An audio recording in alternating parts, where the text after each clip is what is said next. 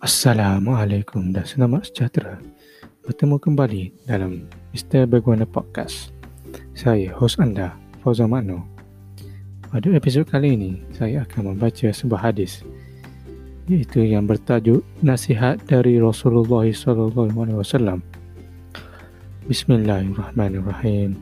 Daripada Jari bin Abdullah radhiyallahu anha katanya, Rasulullah wasallam bersabda kepadaku semasa haji weda. Minta orang ramai diam. Kemudian baginda bersabda, janganlah kamu sekalian menjadi kafir selepas peninggalanku nanti.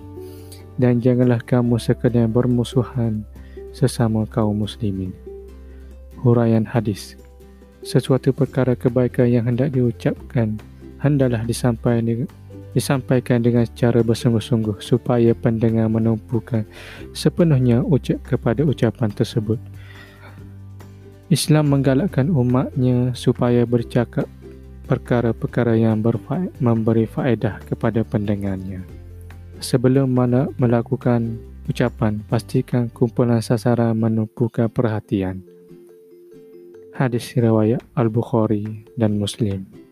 Semoga apa yang dikongsi tadi bermanfaat untuk kita semua. Assalamualaikum.